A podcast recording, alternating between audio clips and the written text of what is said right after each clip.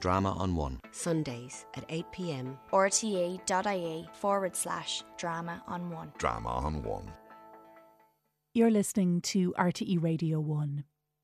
Tonight, we respectfully dedicate Drama on One to the people of Creeslough, to those living and to those whose lives were so suddenly and so shockingly ended. After a week of unimaginable loss and grief still permeating the whole nation, we offer a balm of love and support to the broken hearts that are mountains in the hills of Donegal. As we approach All Hallows and the Day of the Dead, it is Venice, the city of Venus, goddess of love, that best embodies our human wistfulness, our sinking, and our soaring hearts as an image of gain and loss. It is to Venice, the floating, gorgeous souk at the core of things, that Dermot Bolger turns to write of his late wife Bernie, not in the prose of stage script for which he's famous, but in the private grief of lyric poetry. In Omos de Winter an Chréislig, agus bannacht dé le hanam de Chanamarov. This is the Venice Suite by Dermot Bolger, a voyage through loss, performed by John Kavanagh.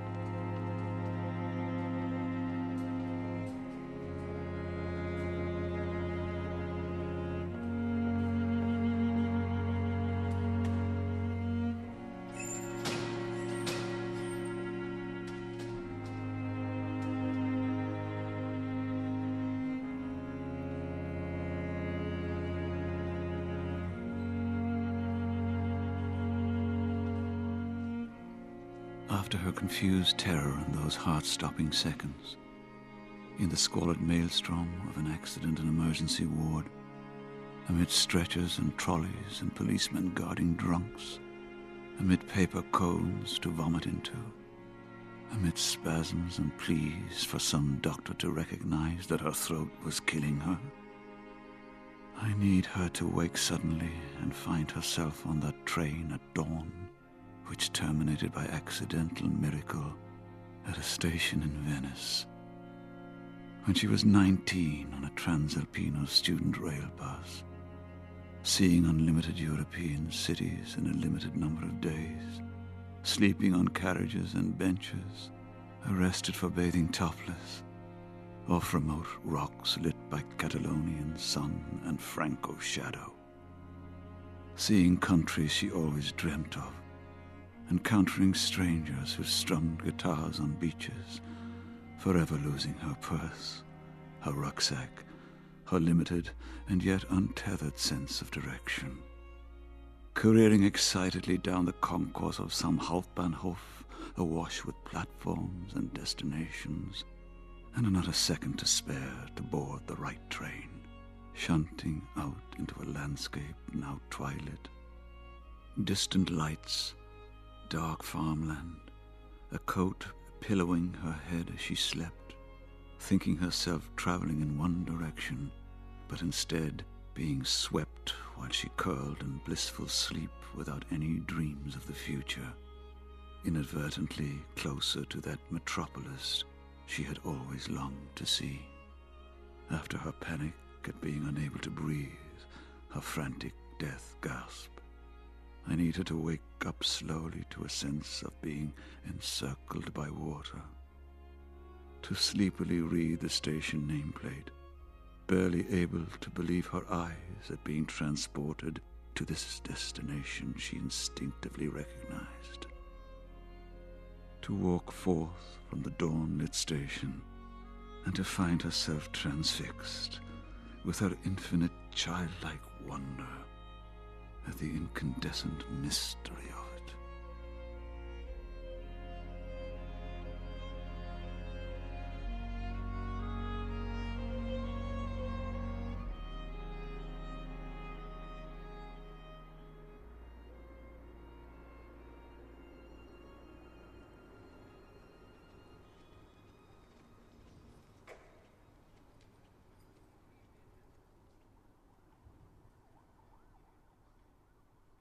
Jack B. Yeats painting, Grief, 1951. Someday each one of us will stand amid this.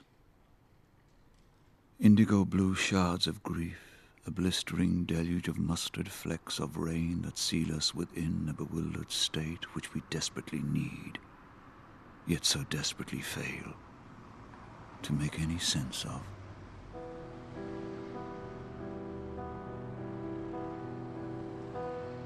The empty car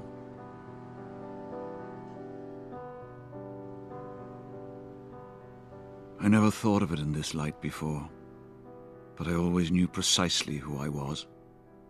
On interminable late night drives home from public readings in remote towns, on evenings sprinting through airport terminals to catch the last flight closing at a distant gate, in supermarkets texting to ask what we needed, hoping to surprise you with a gift of chocolate, on afternoons rushing out of television studios so anxious to beat the traffic and reach home that you would laugh, wiping makeup off my face. On vacating solitary rooms where I sat until sunset, engrossed in intricate parallel universes of fiction. On daily whiskey runs to console my ailing father. During afternoons, on sidelines when our son kept goal.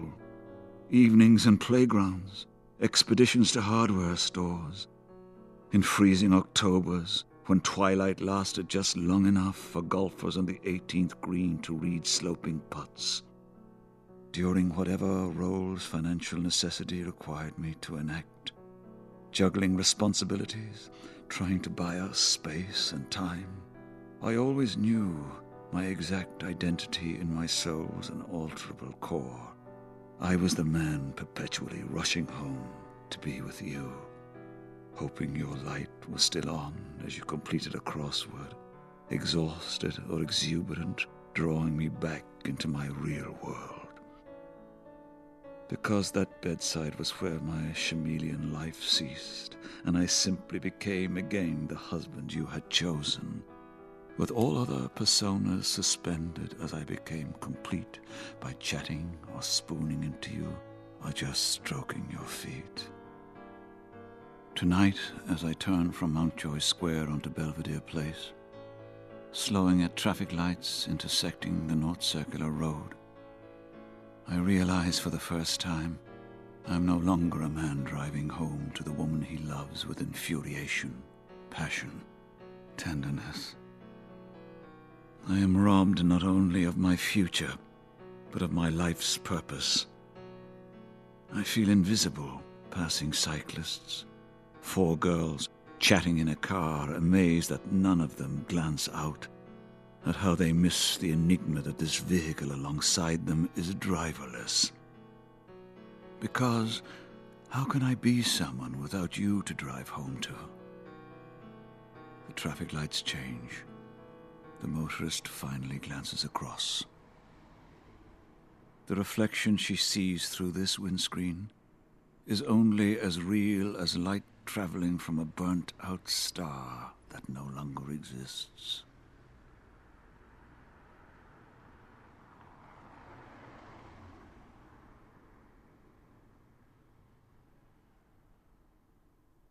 Fingal Driving Range. From the dark car park where you used to sit to check all your texts and voice messages Fantasias of white balls trace solitary orbits across a floodlit arc of sky above the rooftop, like silent souls failing to ascend into heaven.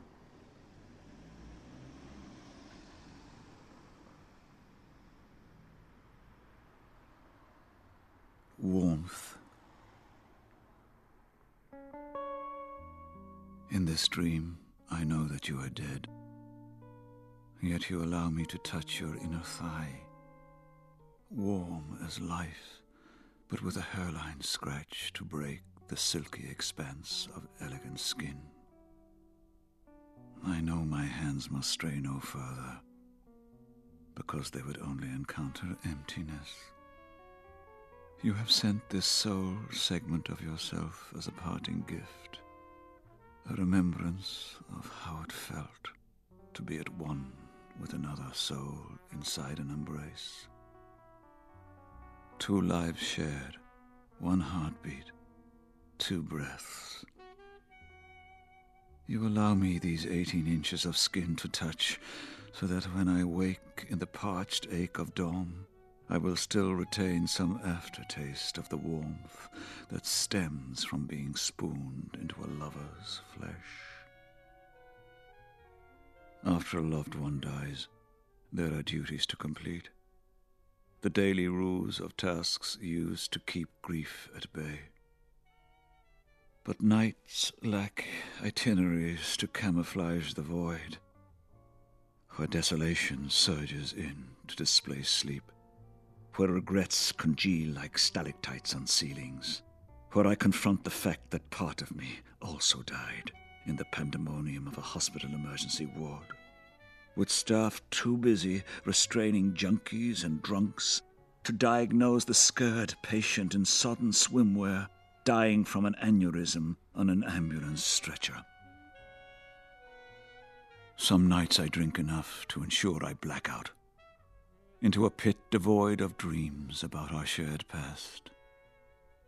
Yet at dawn, my subconscious recommences its tricks we meet by chance and amiably chat in some corridor until an inconsequential remark reminds me you are dead and jolts me awake into the nightmare of bereavement.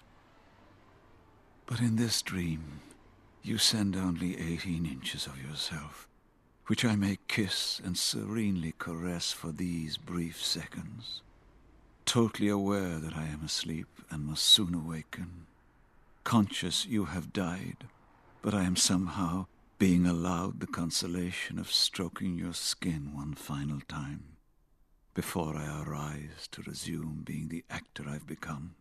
A walking ghost who fulfills contractual commitments, a poet now only attuned to the iambic pentameter of spin dryers and washing machines in our shed, coping with school lunches, iron shirts, book lists, acutely aware of the sons whom you blessed me with conscious of every twist that our lives did not take. Acutely alone, except for the after touch of a ghost who came to me in a bed where we once made love.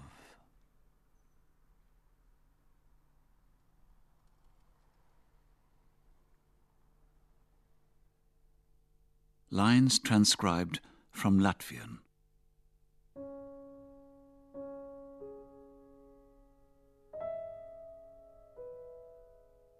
In the topmost attic berth of this obsolete retreat, where shutters tremble from the gale force gusts that comb back branches amid the darkening earth, before battering exposed windows and brickwork, I lie awake, held captive by that loneliest sound, in a room without a soul to put my arms around.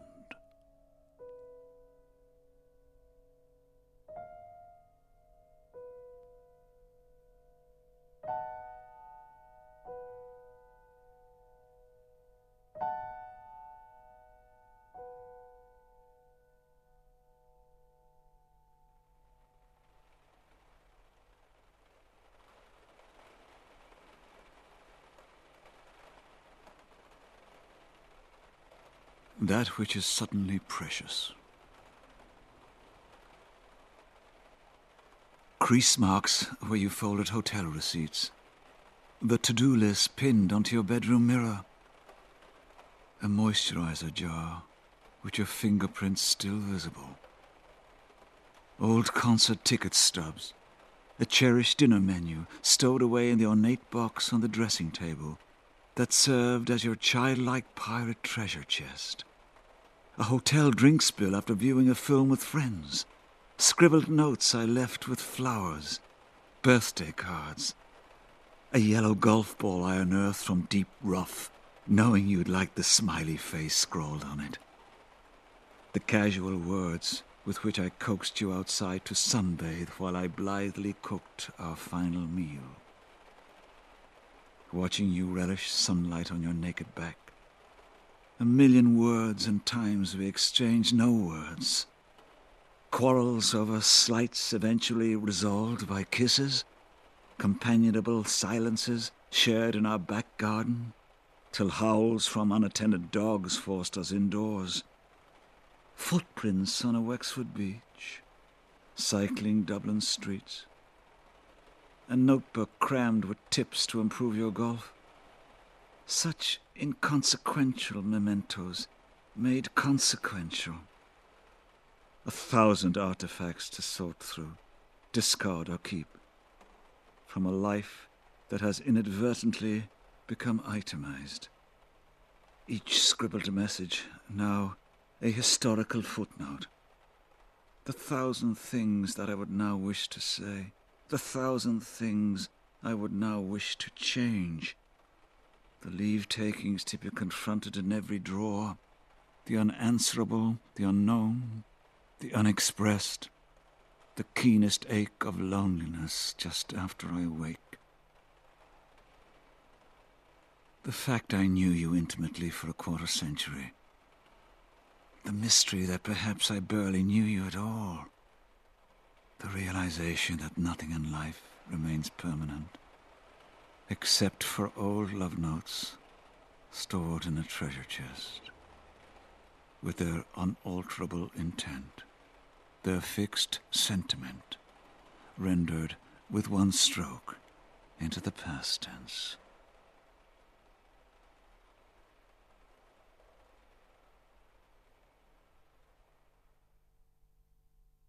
Candle.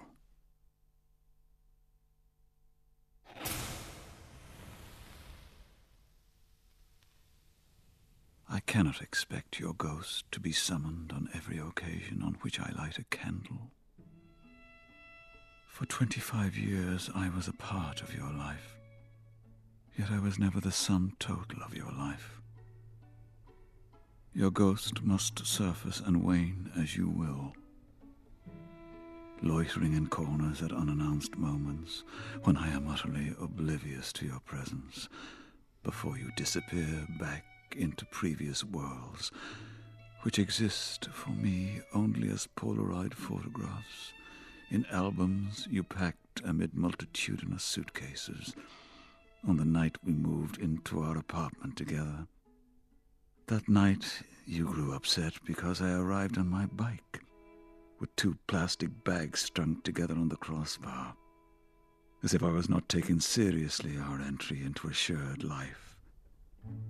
I was deadly serious that night, and over the years since, both as a carefree young man with too few possessions, and a widower besieged by everything we accumulated. Suitcases stacked in attics, boxes squeezed under beds, alcoves crammed with memories I seem unable to cast aside, our shared past catalogued in casually stacked photographs each negative made precious, yet also rendered worthless. How much do I hold on to, and what should I discard? You do not live on in suitcases or in my troubled dreams. Even before death, you had grown independent of me, had gathered your strength to rise from your sick bed and become again the person you were before we met. The girl inside the pages of those old photograph albums laughing with unidentified figures whom I never knew. Do you live only in photographs, or exist in some sphere that I lack the vocabulary or intuition to comprehend? I imagine you in a white dress on a Swiss mountain top, unencumbered by worries, freer than I ever knew you. But perhaps you still fret over earrings elegantly dressing to spend your days flitting between realms and locations, on some journey that occasionally transports you back to this room in the tiny house we once called home, where a solitary man sits typing beside a lit tea candle. The youth who cycled to you with only two plastic bags tied to his bike because miraculously he had found you, and consequently needed no other possession on earth.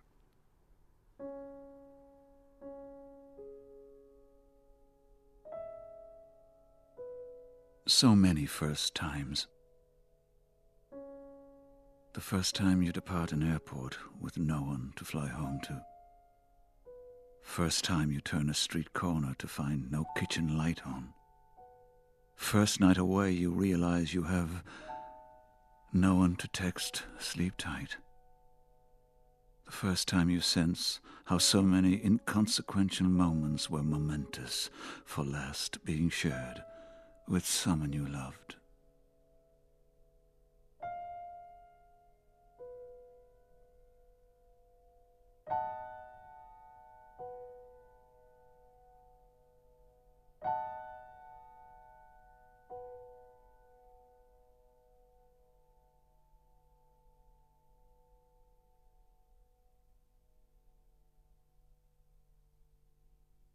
Little X's. Unexpectedly this October afternoon, the telescope turns. I see myself made small again through its objective lens. I am not the widower who recently buried my wife, nor the dutiful son who kept vigil while my father, like a punch drunk boxer, fought to outfox death. Demented and enraged, hands trapped in cartoon gloves to stop him pulling out the tube to his morphine pump. Today we clear the house where he lived for sixty years. In the bedroom where I was born, my siblings recall how, as children, their only clues to my birth occurring behind this closed door were anxious instructions to pray. When we open up the attic, we discover the suitcase my mother packed for her last trip into hospital. A wash bag and talc, clothes she never got to wear home, a purse crammed with prayers, and the folded letter I wrote as a ten year old for my sister to bring in to her. I spend one page telling her how good I am being, then cram three pages with scrawled X's, each one to represent a kiss. Last week, a granddaughter she never knew sang on stage, luminous and radiant, in a band named Little X's for Eyes. For four decades, in a letter, in a purse, in a suitcase, in this attic, these galaxies of X's were the banished eyes of a bewildered child. But unfolding them, I see myself stare out at who I am now across this life I could never have envisaged as I scrawled untidy X's for a woman I last saw smiling from a hospital bed, who sealed them in her purse when nurses shaved her head in preparation for the operation she would never recover from, praying that one day I might open her purse and be surprised to find my X's return to me. Big X's for kisses little X's for eyes.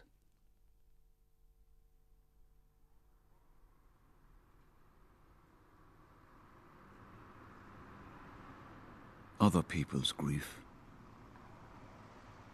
1950s Dublin. Two girls sit silently on an open backed bus, winter coats draped over their laps so that the conductor, sauntering downstairs to collect their fares, will not notice the tiny infant's coffin cautiously concealed on her knees. The wooden box their hands cradle with covert tenderness, en route to Glasnevin Cemetery's unmarked angel's plot. The journey never revealed to future husbands or children. The journey they never dare refer to, even with each other. This ache that might have allowed daughters to decipher them the unutterable weight of that small box carried to their deaths.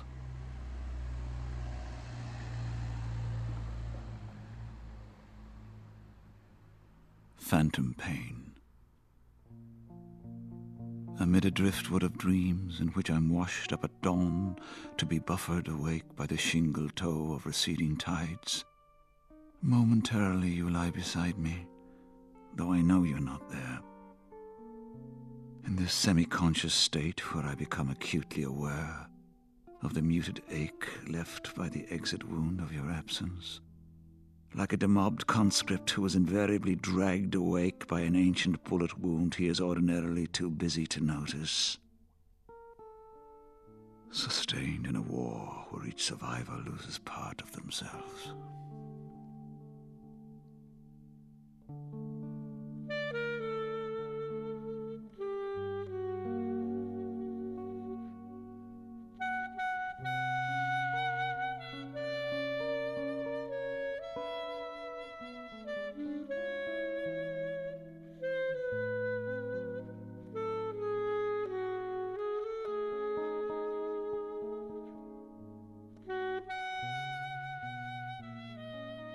Christmas Eve 2010. Only once did the whole thing make sense. Christmas Eve. Forcing open our back door, wedged tight by the piled weight of snow, to step forth into a night silence so austere that it seemed to belong in no living world. Grotesque stalactites of glistening ice hung from drain pipes, guttering, and window sills no traffic noises, no human voices, no birdsong. With every songbird starved or frozen to death. Even the dogs next door who tormented you in life, snarling furiously each time you ventured to our shed, had been silenced for days, transplanted elsewhere. Students and migrant workers had vacated their flats in the partitioned fiefdoms of landlords along our street beyond our sleeping sons, where was the next living soul? Holding onto the fence, anxious not to slip amid snow so compacted that my feet could not touch the ground. I carried a basket of clothes through the Antarctic cold, hoping the washing machine in our shed still functioned. I stood beneath overhanging branches of an invasive pine that could barely bear the weight of luminous snowflakes. And as I paused, with each breath as visible as ectoplasm, I could hear my heart beat. The only sound in the quietude that colonized Dublin. Flights grounded, roads impassable, cars abandoned, passengers sleeping in airport terminals. This incessant freeze made no sense. But for one moment, clutching the fence for support, holding the basket tight, it made absolute sense if I let myself deconstruct each clue. I was Nicole Kidman in the others, too stubborn to realize that six months ago it was I who had actually died, not you. The unprecedented landscape was not real crystallized snow sparking in diamond clusters and wedging car doors inoperable. In wherever the real world existed, you were doing domestic chores in a Christmas made difficult by being the first since my death. Why had I not grasped this simple fact? These nightmare months were figments of my dying brain, a narrative forged to make sense of the onset of death for one relieved moment in the eerie glare radiating from rooftops and lawns, besieged by oppressive silence, I truly believed this scene could only be a landscape of the dead. I felt no grief or regret, just a dull curiosity as to what occurs next. Then I wrenched open the shed door, glad the machine still worked. Loading clothes into the cylinder reconciled me to my senses. I was alive, though perished. And our sons needed clean shirts. Cautiously, I edged my way back up through that mundane terrain, because only your charmed laugh could have rendered it magical.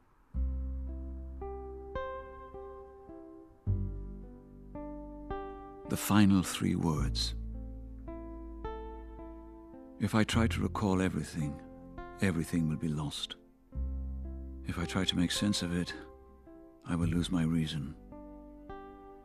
One morning, I shall wake and finally comprehend the futility of applying logic to resolve the illogical. Trying to analytically piece together unverifiable thoughts will only propel me down cul de sacs. This approach is too blunt for any true cartography of the inexhaustible inner space of a woman's heart. A quarter century should be sufficient to know somebody. But if I had slipped under your skin as a microorganism, a loosened sliver of bacteria on the pathologist's blade, I'd have found myself adrift a jettisoned space probe propelled past elliptical galaxy clusters I never knew existed, towards the dark matter of dreams you could not express. I knew you more intimately than any other human being. But this doesn't allow me to claim to know you outside in. We all withhold parts of ourselves, even from ourselves those irrational contradictions we can never articulate. I am lost, sweetheart. A satellite cruising through the debris of your stopped heart, bereft of gravitational pull or any purpose, except to keep recording ghost images from the quarter century that unspools beneath me with each rotation of the earth. From this perspective, where inner and outer space merge, where I drift within you, yet timelessly float through the cosmos, so that I find myself gazing down as you lock your bicycle. That night you met me at Trinity in those tight white jeans. We shelter beneath trees, shield one another with kisses in a storm, while lightning ignites a ribcage of skyline above a Wicklow forest. I see our bicycles descend mountain slopes in torrential rain. I watch us wake in a winter dawn, bodies so tightly intertwined that twilight darkens our apartment by the time we finally rise. I see myself run through ice white streets to wave down a taxi the night your waters broke. I grip your hand and can only kiss your sweating forehead as you cry out, immersed in childbirth. I see laughter and silence, nights of exhaustion, tempers flaring when the pensioner next door blares her television until dawn. I see your charmed smile at tiny treats, a bar of Turkish delight a box of coloured golf balls left with handwritten instructions to take them out next time some woman was rude to you on the course, so they could be a reminder that three men at home loved you. I see the things we expressed and things we never got time to say. I see our life spin faster, kaleidoscopes of seasons starting to blur into each other revolving so fast that they cease to make sense. Loose ends, hurts, differences, a thousand reconciling embraces. Can I capture the woman I once thought I knew so intimately, or chart with certainty the meaning of the totality of our lives? All I know is that in my bedside locker I keep the small envelope. You slipped into my bag once when I was departing on a trip, containing a photo of you, taken after making love in a Mayo wood. Our bicycles lie nearby. You smile, muffled up in an old scarf, uncaring how you looked back then, unaware you looked beautiful, and utterly, radiantly, yourself, the girl with whom I fell in love. Unburdened by affectation, ecstatic at having miraculously found the soulmate you felt so despondent to be briefly separated from. that you discreetly tucked this envelope into my overnight bag with three words scrawled in biro in your unblemished hand, in case I should ever doubt their enduring truth. I love you. The three words you repeated as I kissed your damp forehead on a hospital trolley. Both of us terrified, and terrifyingly unaware you were about to breathe your last. Nothing unresolved matters. I need no grief manuals or holy texts to fathom the inexplicable once I keep faith with the words you left with your photograph for me to find, lest I should ever despair or need to call upon their simplicity to sustain me, lying awake at night. I love you.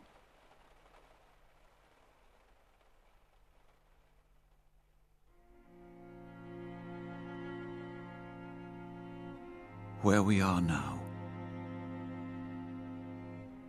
Three years have passed since a day of incessant snow that halted at midnight, when I ventured with our boys through the unchained park gates opposite our house into a white moonscape, untainted by footstep or bird claw. Squadrons of swollen clouds impeded any moon or starlight allowing an eerie luminosity to emanate from the ground. Branches overburdened, benches twice their natural size, each everyday object transformed into a source of light. The ordinary made wondrous, rendered gleaming at midnight. We three raced home to try and lure you from your bed, to share in our witnessing of this miraculous spectacle but you complained you were sleepy, snuggled down. You waved aside each entreaty as we begged you to come. Not tonight, you said. Not now, but I promise the next time.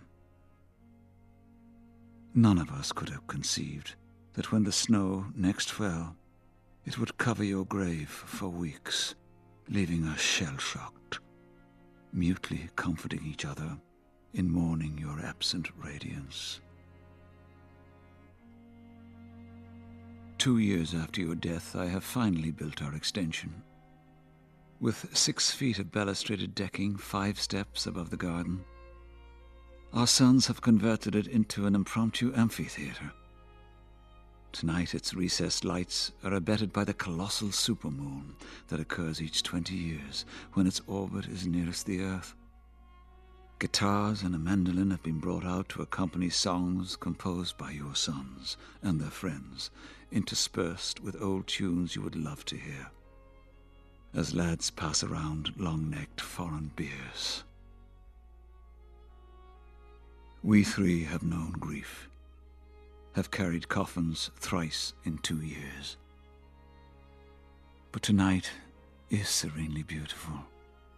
This is where we are, in this moment that cannot be repeated. You love to sit here but if you were in bed, I would need to plead and coax you to get dressed and wander down, with you protesting. Not tonight, not now, but I promise the next time. Next time a supermoon occurs, our sons will be 40 and 41. I may be a pensioner of 73, or be long since deceased. I don't know what or where I will be. I am robbed of all certainty, liberated from trying to predict the future or shield you from it. I only know the single lesson we have been taught by your death. There is no next time. No moment will replicate the wonder of now. I feel you have moved on, and I possess no desire to hold you back. But just this once, don't say, not tonight, but I promise. The next time. Don't argue or prevaricate, but let your ghost come and sit unobserved on the wooden steps of this moonlit deck that throbs with song. Be with us for the eternity of this supermoon as guitars change hands. See what fine sons you bless the world with. What good friends they have summoned around them with music and chilled beer. Two years on, and this is where we are, mourning you deeply still. Yet moving on, as we must move on. Our eldest finished his degree, our youngest immersed in college life, their dad in a battered hat, joining the gathering briefly to sit and share shots of Jägermeister. We don't know where you are but we are finding ourselves again. I don't know if ghosts exist or just a welcoming emptiness awaits. All I know is that if you were here, dragged protesting from bed, you would love to hear these songs, these subtle guitar riffs. So whether your ghost sits here or not, I want you to know we are okay.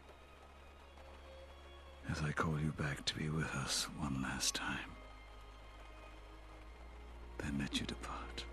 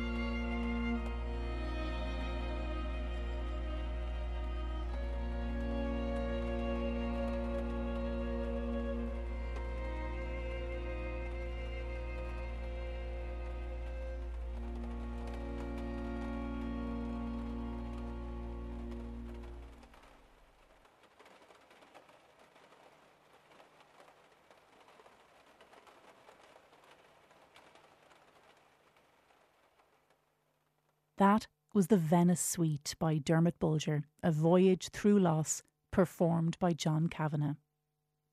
The producer was Aidan Mathews.